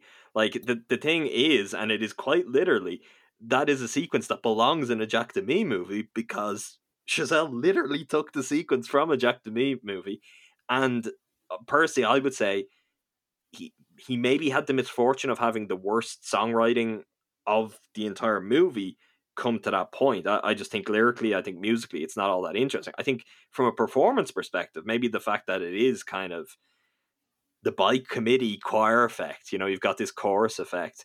It doesn't it doesn't do anything for me. It doesn't stand out in the way that we really get to kind of feel the emotion of songs later on when it is Ryan Gosling or Emma Stone leading it off.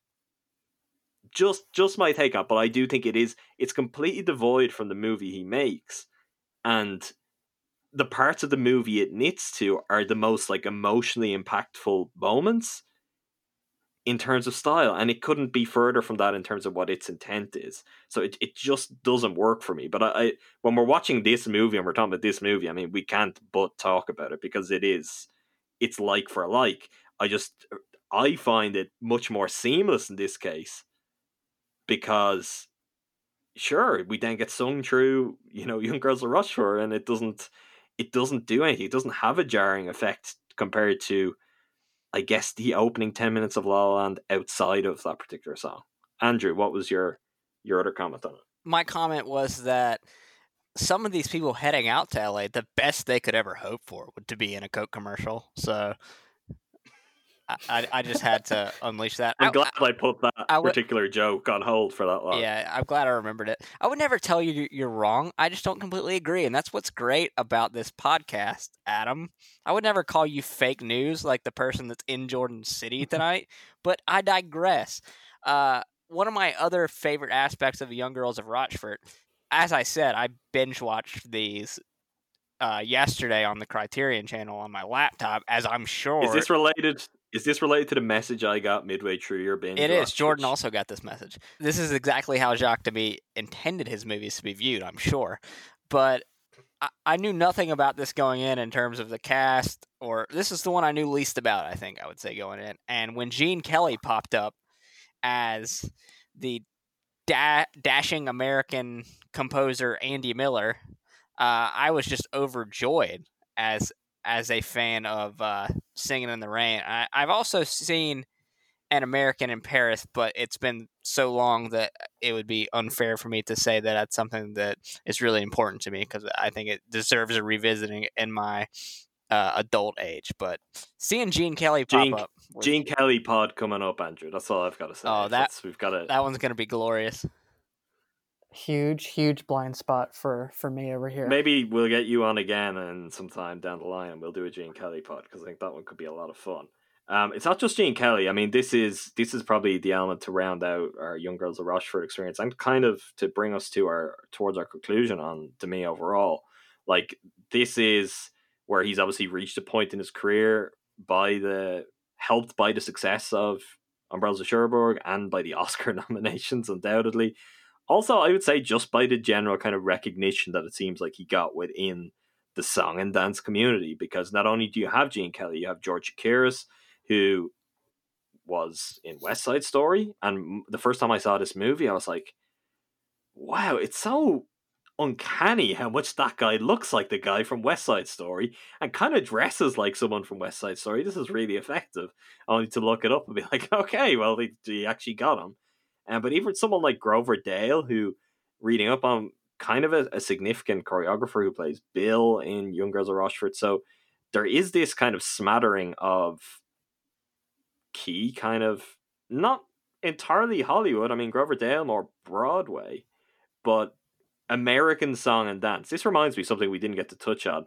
So maybe this is a point where we can just not just um, Demy and Hollywood, but Demy's impression of America. We didn't we didn't get back to the American in Lola. So what is your overall impression of his fascination?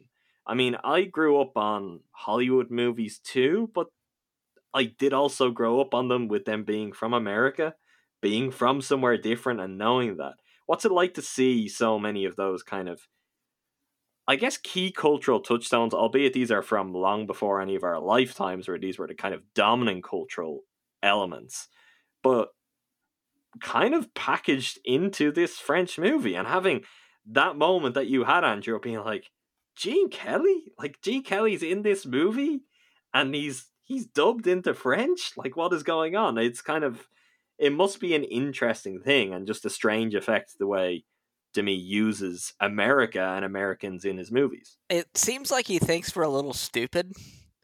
That w- that was just the, Hmm. the vibe that I got. I mean, Gene Kelly's character here is kind of wide eyed and uh, bushy tailed and just kind of popping about the city, not being able to find the music store that his old classmate owns.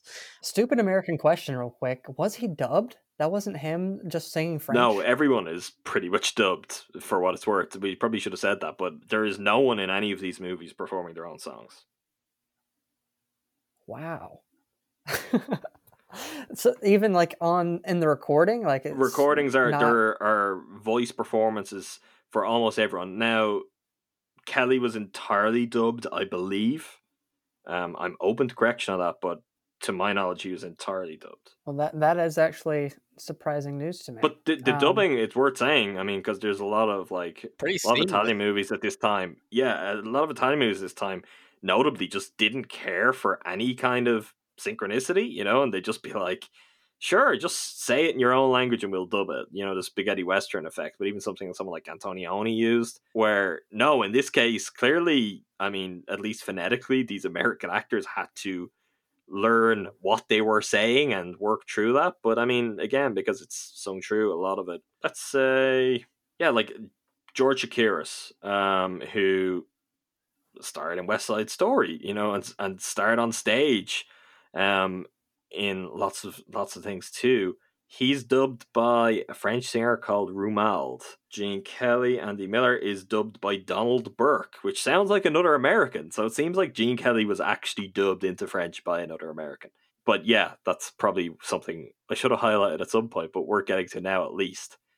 Does that change even your perception of what Americans are in these movies? I don't think it changes anything for me. But the guy in Lola, because that was such I don't know if it was weird performance, weird delivery, weird direction, but there are moments when he speaks in English and the English has some kind of accent. The actor's name is Alan Scott. He was born in New I'm assuming Jersey. that's the dub, he hasn't right? really I don't know. He's speaking in English. I mean, with that voice, I don't. I don't know. In that case, That, that's the thing. Yeah, so Lola, would that be recorded the same way if it's not? I feel like even possibly because of budgetary reasons, there's a good chance that maybe they were just picking from American actors who could speak French. Maybe, but yeah, like his his American delivery is accented in a way that I guess it's a French accent, but He's French. he's an American guy. I, I am not a fluent French speaker by any means. I did study French in school and have retained some of that, but I do have, maybe have a wide enough familiarity with what it sounds like. His French does not sound like a native francophile. He does sound like a non-native speaker speaking French. Right. So I, I do think he is legitimately American, and that's his voice. I, w- I would love to get um, a little bit of Alan Scott behind the scenes uh, insight into this, but I don't know that he ever did much beyond the beyond the seventies. He was in a Varda film, so maybe we can check his performance in that and cross Ah, he was reference. in, uh, Cleo from Five to Seven is Varda's greatest film ever, and probably the best starting point for anyone getting into Varda. He, I, it says he's actor in a silent film and that though, so um, maybe not getting to showcase his range, but all the same, Is he dead? Can we get him on? Or is he dead? I don't know if we'd be able to find out if he was dead, like just at the click of a button. I think that's the yeah, he didn't of really have an extensive Wikipedia entry. that's the level we're dealing at. If he's alive, he is 98. I'm not sure how down with technology he's going to be for our, you know, our cross Atlantic podcast session, but we can we can try, Andrew. yet another We can- we can see misconnection. if we- um, his last movie was in 1977 for what it's worth the one thing i will say just on i can't speak for the portrayal of americans but if you can um, both of you and anyone listening if if model shop is available through some form in the states if it's not yet it probably will be soon because arrow remastered and re-released it on on blu-ray and dvd here recently um that is Demy's love letter to LA. It's the same time when he and Varda went there on holiday and they just stayed there for a long time. She started making like Black Panthers documentaries and Demy made a really gritty LA movie that is not a musical, no music in it, and it's really gritty. And it's often referred to as one of the all time great kind of LA movies. And it is the movie that Tarantino has probably most widely referenced for the look and the feel of Once Upon a Time in Hollywood. It does something very similar with music on the radio. It involves um, the cars driving around. I actually think the exact car that's used in Demy's model shop Tarantino managed to get and include in Once Upon a Time in Hollywood as well. But it's set in 68, I believe. So kind of right at the same kind of same kind of juncture, same point in history. Really interesting movie um, for anyone who gets that. English language, uh, Anouk Aimée reprising her role as Lola and uh, what's the guy's name? I'm blanking. The not the lead, but next to the lead in 2001, Space Odyssey, Gary Lockwood. Gary Lockwood. Thank you. Gary Lockwood is the lead character in a role that Demy had uh, discovered a young actor by the name of Harrison Ford and decided that's who he wanted to cast in the movie. And the studio said this guy can't act. Nobody knows who he is. And I believe it was six years later then that Harrison Ford actually got his break in American Graffiti. So just a little tidbit of Jacques Demy trivia before we wrap up. he would go on to he would go on to to be in one of the best, not worst at all, Star Wars scenes. So uh anyway, continue. That's true. The the one thing that I want to finish on is having watched Model Shop in recent days, and I've just spoken about it there, and just really thinking about the movies Demy made and the style of them. Maybe there's an element of he, just came along at the wrong time, and he maybe didn't get the opportunities to go to America and be a success making his type of movies that European filmmakers did, say, a generation before him. But I do think that he could have had a, a big American career if he had gone and he had made his style of musicals anglicized. Maybe they're not quite sung true, but taking his kind of thematic preoccupations and his uh, key kind of recurring interests visually, like considering the success of so many of the films just around the era and really just before it, like I wonder could the musical have survived as a really kind of predominant movie form for a little bit longer? If someone like Demy had to come along, injected something different into it, but while paying homage to something like West Side Story as as one of the later entries before musicals became something different and tailed off. Do either of you have any thoughts on that? I mean, and I guess part of this goes back to the accessibility we saw with Lola, um, which obviously doesn't have the music elements. But I, I do feel like all, all around, all tied together, there is something with Demy's movies that, to me, it feels like could have crossed over more easily. I'll agree with that. Uh, he's his movie Scream, old Hollywood musical, but with a new twist and some of those darker, more cynical themes. Um, could have played well.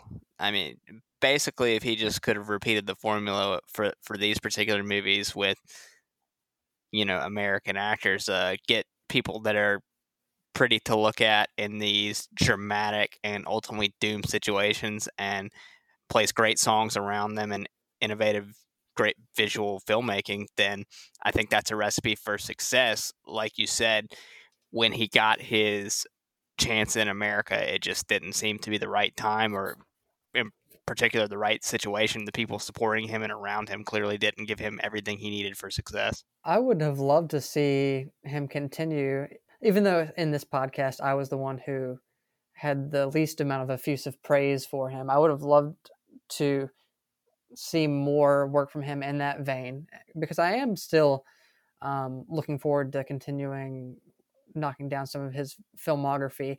Um, Bay of Angels, which I've, I've seen, is actually uh, that's the only other Demy film I've seen that we haven't talked about, and that's uh, probably my favorite that I've seen so far, um, which is quite different than either of these movies. And um, I'm looking forward to watching because I have his Criterion box set, so that also mm-hmm. comes with Donkey Skin, which looks wildly different from any of these films. So he's um, seems like he has covered a lot of genres or, or styles, but I'm assuming that that love romance thread will probably be spliced throughout most of them. Yeah, throughout the vast majority, it, it's there. Um, he just gets he really gets more fantastical after the point we were talking about. Essentially, Chambre en Ville is the one film that's really grounded and gritty. Um, probably his darkest film overall that comes later. It's again sung true all the same.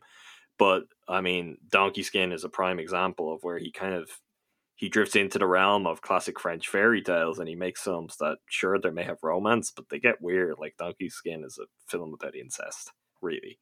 Um, and just the the overall staging of his films, it just gets more and more kind of I guess flamboyant, you know, just louder.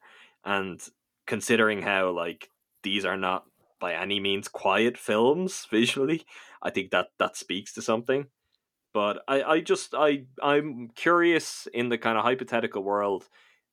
I mean, in reality, look, I don't think it would have worked for him having to work within the studio system, and I don't think they would have certainly accepted some of the traits of his work. Certainly, his melancholy endings would probably not have gone well.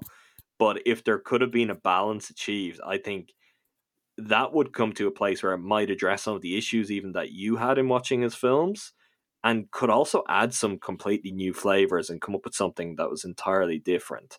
I think he's maybe the only director who's so musically inclined at that time that I can think of where it's like if he had got a chance to do a certain kind of film at that time, maybe the landscape of movies for really the next 40 plus years. I mean, this is why La La Land was such a kind of sure there were musicals, but there weren't musicals of this style. There weren't musicals on this kind of grand scale. Maybe that would have been different if someone like Demy had had a chance in Hollywood. But look, I think we've we've covered a lot of ground with Demy. We've gone pretty deep hopefully, for anyone listening, if you haven't watched his movies, um, we've given you enough of a taster to go and seek them out. I, I think we're all in agreement. Like, really watchable, um, in spite of some of the the probably perceived barriers of language of the the musicality of them. There is something about them that is kind of really easy to tune in and out, and they're generally pretty snappy too. I mean, um, Lola and Umbrellas of Cherbourg around ninety to ninety five minutes, and in around two hours for Young Girls of Rochefort, so not exactly overstaying their welcome. Any final thoughts, Jordan? Any final thoughts on me? Just to uh, put my La La Land thoughts in a nice little bow. Um, so I, I, would definitely recommend anyone check out Demy's films. Um, I have a greater appreciation for them now that I've seen them.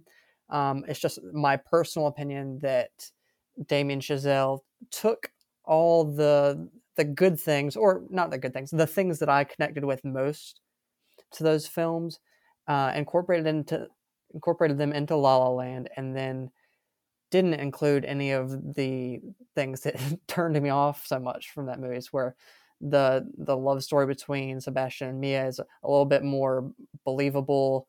It feels more grounded to me, and it could just be because of the times. And I think progresses much more naturally. Um, so yeah, that's that's it overall. A huge La La Land guy over here, but also turned into a big Demy guy.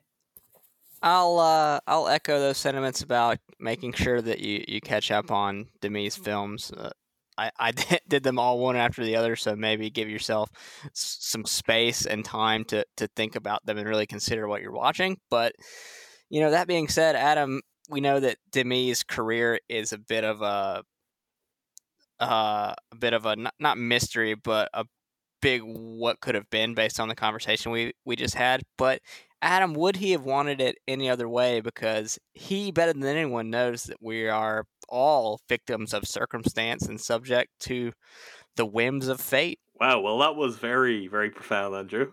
And sure, I think you're right. I mean, I think that's it's a nice way of summing up Demy's film. It's a nice way of kind of wrapping up our conversation.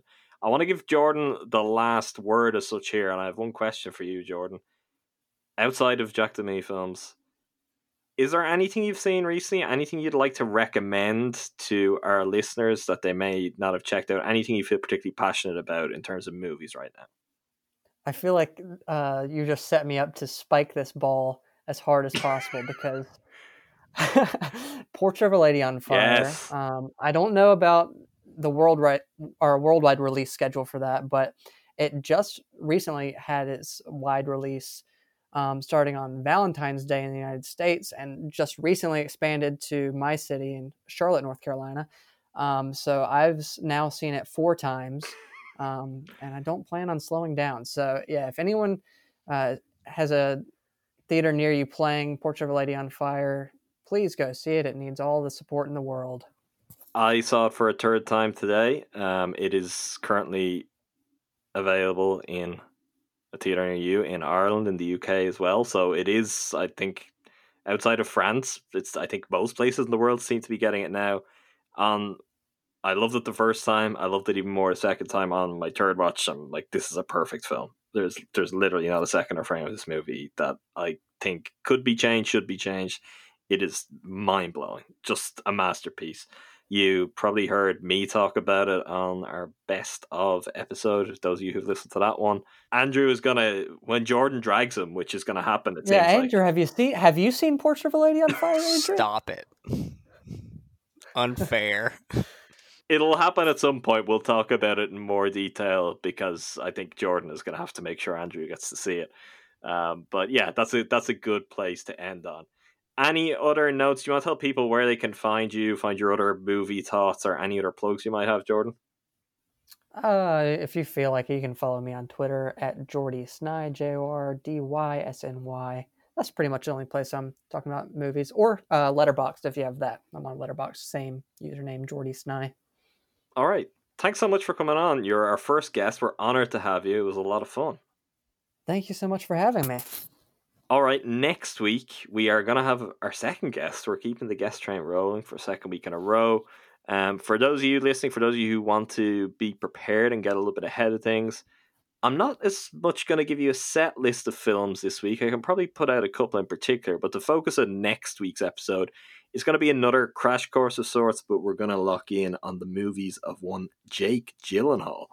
And I'm very excited for this. I would say if you're looking to kind of if you're looking to get a head start and do some rewatching ahead of it, I think it's safe to say lean into the more kind of dark and perverse and completely demented Jake Gyllenhaal performances because I feel like some of them are going to come up. But we'll have a longer conversation about his choices, his movies, and I guess who Jake Gyllenhaal is as a movie star. So that's come next week. Until then, make sure you subscribe to us on whatever your podcast platform of choice is. You can find us basically across all of them. Follow us on Twitter, like us on Facebook, and you can also visit our website, captionsatellite.com. Until the next time, thanks to all of you for listening. Thank you, Andrew. Thanks, Adam. And thank you, Jordan. Thank you. Bye.